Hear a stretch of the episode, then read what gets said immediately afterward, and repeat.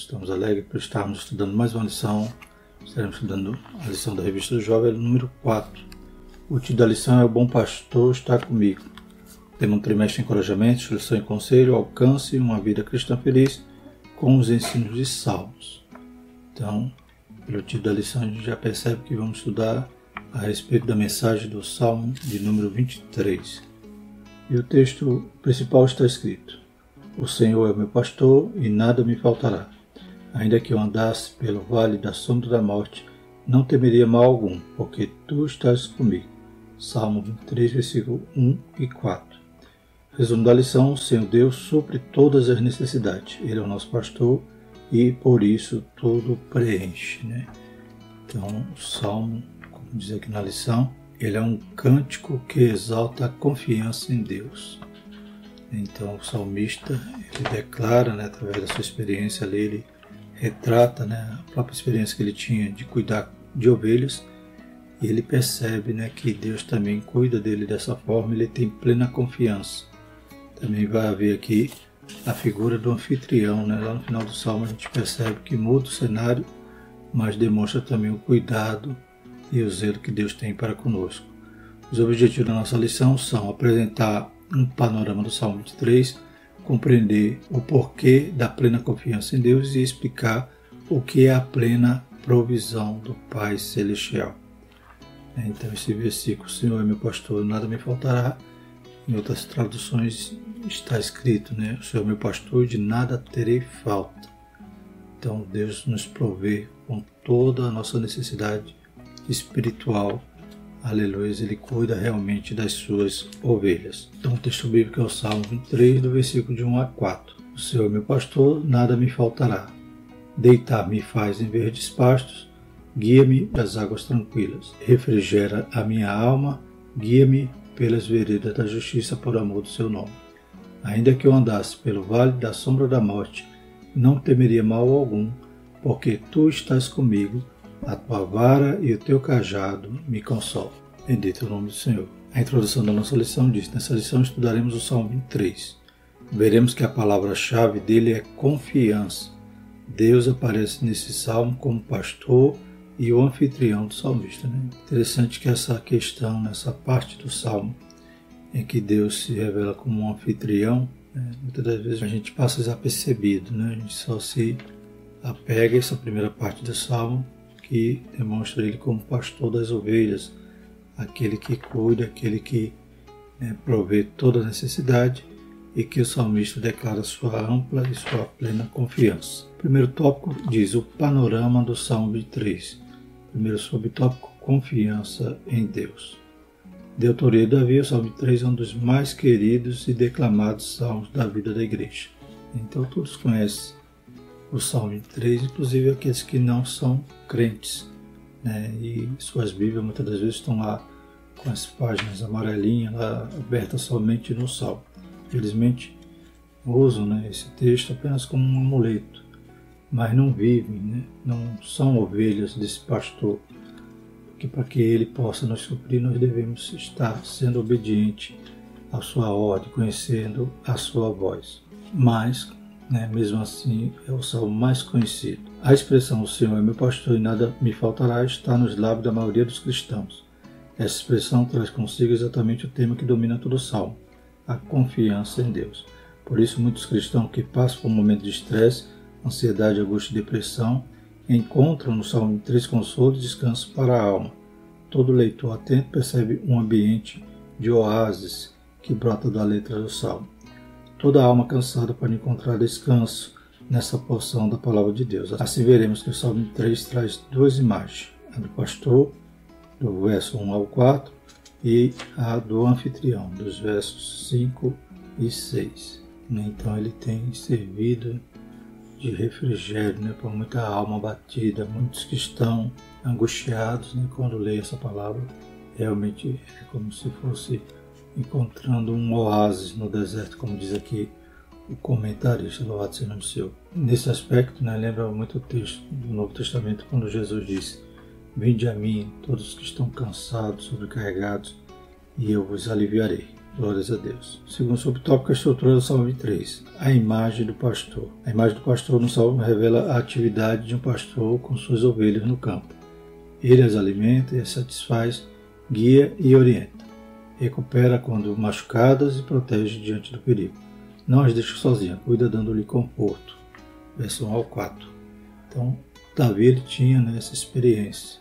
Então, quando ele se sente ali a ovelha desse pastor, glórias a Deus, então ele retratava sua própria atividade ali com as ovelhas. A gente sabe que quando ele tem aquele diálogo com Saul, ele diz que ele era um pastor dedicado, né? inclusive ele dava sua vida para as ovelhas, ele livrou-as da boca do urso e do leão. Então, esse mesmo sentimento que ele tinha no trato ali da sua atividade, ele sabia que Deus cuidava de forma muito mais especial da vida dele. Louvado seja o nome do Senhor. No Novo Testamento encontramos Nosso Senhor dizer que suas ovelhas conhecem a sua voz, pois ele é o bom pastor. Né? Em João 10, a gente lê a respeito dessa mensagem, né? Jesus dizendo que ele é o bom pastor, que o pastor conhece suas ovelhas e as ovelhas também conhecem a voz do pastor. As características do bom pastor mencionadas por Jesus são as mesmas encontradas no Salmo 3.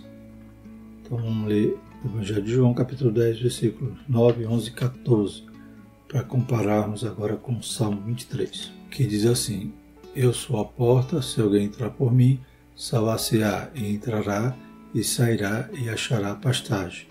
Verso 11: Eu sou o bom pastor, e o bom pastor dá a sua vida pelas ovelhas. E o 14: Eu sou o bom pastor e conheço as minhas ovelhas e das minhas sou conhecido. Então, um nível profundo de relacionamento faz com que a ovelha reconheça seu pastor. Então, o verso 16 de João 10 diz: Ainda tenho outras ovelhas que não são deste aprisco, também me convém agregar estas, e elas ouvirão a minha voz, e haverá um rebanho e um pastor. O nosso Jesus se revela como bom pastor, né? e o texto bem semelhante às características desse pastor do Salmo 23. Terceiro subtópico, a estrutura do Salmo 23, a imagem do anfitrião. Então falamos sobre a imagem do pastor e agora vamos falar os últimos versículos que mostram essa imagem de um anfitrião. A imagem do anfitrião revela a característica provedora de Deus, versículos 5 e 6. Do contexto do Salmo, Deus é apresentado como que oferece um banquete aos seus filhos diante dos que se tornaram adversários e trabalharam para prejudicá-los. O compositor sabia bem essa realidade, pois ninguém como ele a experimentou por meio de muitas conspirações no reinado. Então, mais uma vez frisando que o autor é Davi, e ele passou por muita aflição desse tipo, muita perseguição. Então, no Salmo ele considera essa situação, né? aquele que inicia como pastor agora muda o cenário, passa a ser o anfitrião, e ele então honra né, o seu servo, honra aquele que ele ama, mesmo na presença dos inimigos. Né? Então, aqui é um salmo diferente daqueles precatórios que muitas das vezes né, clama para que Deus castigue o inimigo. Aqui ele está mostrando que Deus honra mesmo na presença do inimigo, ou seja, não destrói o inimigo, mas o inimigo vai ter que reconhecer que Deus é na vida dele, que Deus o ama e que o honra, como aconteceu com Davi em inúmeras situações. Aqui há as referências, segundo Samuel 2, 1 32, 3, 1 a 39 e capítulo 3, de 1 a 39. Capítulo 2 capítulo 3 fala sobre o reinado de Davi. Depois de tanta perseguição, né? Então ele é aclamado ali rei. Ele vai para Judá, começa reinando ali, depois ele é aclamado rei de todo Israel. Assim como bom anfitrião, o Senhor foi bondoso, misericordioso com seu servo. Dentre as informações aqui no subsídio, né, nesse primeiro subsídio, fala aqui a respeito do autor Osterley, que diz o seguinte sobre esse salmo: relata de alguém cuja confiança sublime em Deus lhe trouxe paz e contentamento. E o relacionamento íntimo com Deus, sentido pelo salmista, é expresso por duas figuras, representando o protetor e o anfitrião amoroso. Há breve referência aos inimigos de que ele não estava livre da maldade e intenção perversa das pessoas do seu povo, mas a menção delas é superficial diferentemente de tantos outros salmistas que são vítimas de inimigos inescrupulosos e que acabam exteriorizando sua amargura de espírito. Esse servo fiel de Deus tem somente palavras de reconhecimento e gratidão para a bondade divina. Então ele não ora para que Deus castigue o inimigo ou não se lamenta da ação dos inimigos contra ele. Ele simplesmente agradece e ele é grato pela proteção e pela exaltação. Né? A Bíblia diz que Deus exalta o humilhado e abate o exaltado. O segundo tópico, a plena confiança em Deus. O primeiro subtópico, o Senhor como pastor. No Antigo Testamento, Deus é visto como pastor do seu povo.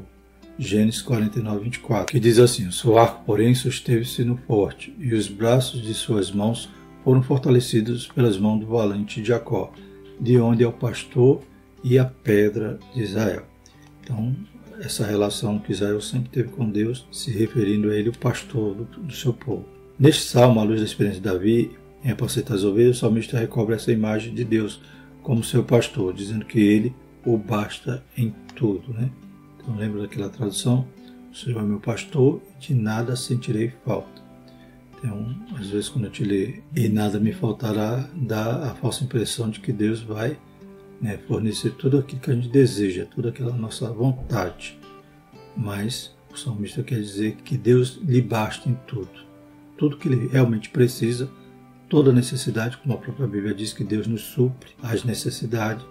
Então o salmista está dizendo que ele não vai ter falta de nada, Deus lhe basta. E ele retoma essa imagem de pastor que já havia, essa referência né, do povo considerar Deus como pastor, através da sua própria experiência ali cuidando do rebanho do seu pai. Deus é o supremo pastor do seu povo, e por ser assim, de nada sentiremos falta do que necessitamos. Filipenses 4,13, que diz assim: Posso todas as coisas em Cristo que me fortalece. Mas também diz no verso 12: Sei estar batido e sei ter a mudança. Em toda maneira e em todas as coisas estou instruído, tanto ter fartura como a ter fome, tanto ter abundância como padecer necessidade. Posso todas as coisas naquele que me fortalece. Glórias a Deus. Então, nosso Deus nos basta, né? Louvado seja o nome do Senhor. Não sentiremos falta de nada se estamos debaixo das mãos poderosas desse pastor, né, que tem cuidado de nós. Ele nos supre, guarda, sara as feridas de nossas almas. Diante do contexto atual, quem tem sido seu bom pastor? A quem você tem se dirigido para buscar auxílio? Você pode afirmar que, como bom pastor, Deus o preenche por completo? Então, às vezes, a falta é nossa, né? de não nos contentar, não ter contentamento. Mas, quando a gente reconhece que Deus tem cuidado de nós de maneira especial, a gente pode dizer né, que Ele realmente nos preenche, Ele supra, nos cura, glórias a Deus, e cuida de nós. Louvado seja o nome do Senhor. Segundo subtópico, o Senhor que trata a alma. Esses dois versículos mostram como Deus preenche o interior do ser humano. Deitar em vez de pasto e guiar as águas tranquilas remontam à ideia de quietude da alma. Né? Então, além de cuidar, além de né, não sentir falta de nada, então esse pastor cuida do alimento, protege, né, guarda, ele também dá tranquilidade à alma. Por isso, no versículo 3, o salmista diz: Refrigera minha alma. Assim, tratado de descansar, essa alma receberá a instrução para andar em retidão e justiça. Esse tratamento interior é tão necessário que o apóstolo Paulo fala disso em suas cartas. Né? Ele diz que ainda que o homem exterior se corrompa, mas o interior se renova a cada dia. Então, dizendo que o nosso homem interior deve se renovar dia em dia diante dos desafios exteriores. Assim, cada vez mais que nos relacionamos com Cristo, temos a nossa vida interior renovada e por isso podemos testemunhá-lo em quaisquer áreas da vida. Louvado seja o nome do Senhor. Né? Pedro dizia, né? arrependei-vos né? para que chegue o tempo de refrigério. Glórias a Deus. Então nossa alma ela pode estar descansada no Senhor. Está em paz com Deus. Aleluia. Lavada, purificada. Louvado seja o nome do Senhor. Então tudo isso é refrigério. Poder sentir a presença de Deus, poder servi-lo, poder ter certeza da nossa salvação. E o terceiro subtópico, o Senhor está conosco. Ser tratado pelo Senhor, ser tomado pela sua mão e descansar nele, não quer dizer que não passaremos por situações de perigo. O Salmo também nos dá essa direção, né? que ainda que eu passe pelo vale de sombra da morte, ou seja, não quer dizer que eu estou isento de problema, de aflição, mas a diferença é que quando Ele é meu pastor, quando eu sou ovelha dele, aleluia, Ele está conosco. Né? A sua vara, seu cajado nos consolam. Ele está nos guardando, ainda que seja pelo vale da sombra da morte. Não significa que não atravessaremos momentos dolorosos. Entretanto, o salmista tem uma visão realista da vida sabe que o dia mau pode chegar a qualquer momento, mas também sabe que o pastor não o deixará em falta. tu estás comigo. Versículo 4. Que declaração de confiança. O pastor está na jornada da alma do salmista. Por isso ele sabe que ainda que esse momento seguro lhe cause lamentos, ele será consolado pelo pastor. Né? Bendito é o nome do Senhor. Então toda aflição, todo momento ruim, o pastor ele não corre. Né? A Bíblia diz que o mercenário né, ele deixa as ovelhas perder. Né? Ele vê o lobo e foge. Mas esse bom pastor não, ele está nos guardando, cuidando de nós. Nosso Senhor disse que no mundo teríamos aflições, mas não deixaríamos de ter paz. Quem já experimentou o refrigério do Senhor em momentos difíceis sabe quanto Ele é bom, cuida de nós. Aleluia. Às vezes a gente vai visitar alguém que está no leito, está lá numa doença terminal, e a gente percebe que aquela alma está mais refrigerada que a nossa. A gente está atribulado e está ali em paz, sabendo quem tem crido, esperando o Senhor. Aleluia mesmo então na luta, no, no furacão, ele tem paz. Essa pessoa tem paz, pois já conhece o bom pastor. Precisando desse refrigério, permita que a letra, a beleza a, e a realidade espiritual desse salmo inunde a sua alma. E como ovelha do bom pastor, encontre refúgio debaixo do seu cajado. Bendito é o Senhor. Graças a Deus, irmãos. Então, conforme diz o, título desse tópico, né, que possamos ter plena confiança em Deus. Glórias a Deus. Terceiro tópico, a gente vai falar da plena provisão de Deus. Então, nós confiamos, nós temos fé e Ele nos supre. Ele, aleluia, nos abençoa. A impotência dos adversários diante da provisão de Deus, versículo 5, no primeiro subtópico. Saindo da imagem do campo para de uma casa, a expressão preparas uma mesa traz a ideia de o anfitrião convidar o justo para uma refeição. Nela, os inimigos do justo estarão presentes. Estudiosos dizem que aqui aparece uma imagem da demonstração pública que um rei oriental fazia para honrar alguém na presença de todos. Glórias a Deus. Né? Nesse sentido, os inimigos estariam presentes diante da honraria do rei. Isso lembra um pouco o episódio de Mardoqueu, em que Amã, o inimigo dele, teve de honrá-lo. Né? Então, Mardoqueu faz aquele favor ao rei, né? ele avisa o, o risco que o rei estava correndo né? Então é desbaratado ali todo o plano contra a vida do rei, é anotado ali nas crônicas, e quando o rei perde o sono, pedem para ler as crônicas, ele lembra desse episódio, pergunta o que, que ele fez de bom para aquele homem. Nada. No outro dia ele chama Amã, né, que estava em, em ascensão ali na realeza, e começa a dizer o que, que faria para honrar alguém, né, do qual né, o rei se agradava. Né. Então Amã, pensando que é para ele, começa a descrever ali né, os atos de honraria, né, vestir a roupa do rei, colocar no cavalo e sair gritando, né, esse é aquele que o rei honra, que o rei quer homenagear. Né? Quando o rei ouve essa ideia, acha boa e diz, faça assim, com Mardoqueu, com aquele que era seu inimigo. Glórias a Deus. Então, mais uma vez a gente frisa aqui que o salmista ele não está pedindo nenhum castigo aos seus inimigos, mas ele está exaltando ao Deus que lhe dá honra mesmo na presença dos inimigos, prepara uma mesa na presença dos inimigos. E como a gente falou né, lá em 2 Samuel 2, no capítulo 3, a gente vê o um momento que aqueles que perseguiam Davi agora vão ter que honrá-lo, vão ter que reconhecer ele como rei, a princípio de Judá e posteriormente de todo o reino. Então o salmo mostra Deus honrando o salmista, ungindo com óleo, que segundo os estudiosos é um óleo perfumoso, que representava hospitalidade e favor, e transbordando o cálice, que simboliza grande generosidade do anfitrião. Lembre-se que Deus tratou assim conosco. Muitos pecadores com as vidas destruídas já foram completamente restaurados por Deus e servidos por Ele com graça, abundância de bênçãos espirituais e materiais sem medidas. Glórias a Deus. Também o nosso cálice já transbordou na presença de Deus porque Ele nos deu muito mais daquilo que merecíamos. Não nos tratou conforme nossos pecados. Aleluia, mas a sua graça foi abundante em nossa vida. Glórias a Deus. Podemos afirmar que milhares de pessoas que outrora foram vítimas de palavras de morte hoje contemplam uma realidade de bênçãos inimagináveis. Bendito o nome Senhor. Né? Então, esse óleo que ungia a cabeça representava essa honra que o anfitrião dava né, aquele convidado. Bendito o nome Senhor. Lembra também o episódio né, que Jesus estava ali na casa de Simão, lá em Lucas 7, 44, 47, que diz assim: E voltando-se para a mulher, disse a Simão: Vês tu essa mulher? Entrei em tua casa e não me deste água para os pés, mas esta regou-me os pés com lágrimas, enxugou com os cabelos de sua cabeça. Não me deste ósculo, mas esta, desde que entrou, não tem cessado de me beijar os pés. Não me ungiste a cabeça com óleo, mas esta ungiu-me os pés com unguento. Por isso digo que os seus muitos pecados lhe são perdoados, porque muito amou, mas aquele a quem pouco é perdoado, pouco ama. Então, Jesus estava esperando essa honraria daquele homem, de ser, também ter a sua cabeça ungida com óleo, mas precisou daquela mulher que foi taxada como pecadora, ela sim traz um unguento no seu vaso de alabastro para ungir os pés do Senhor Jesus.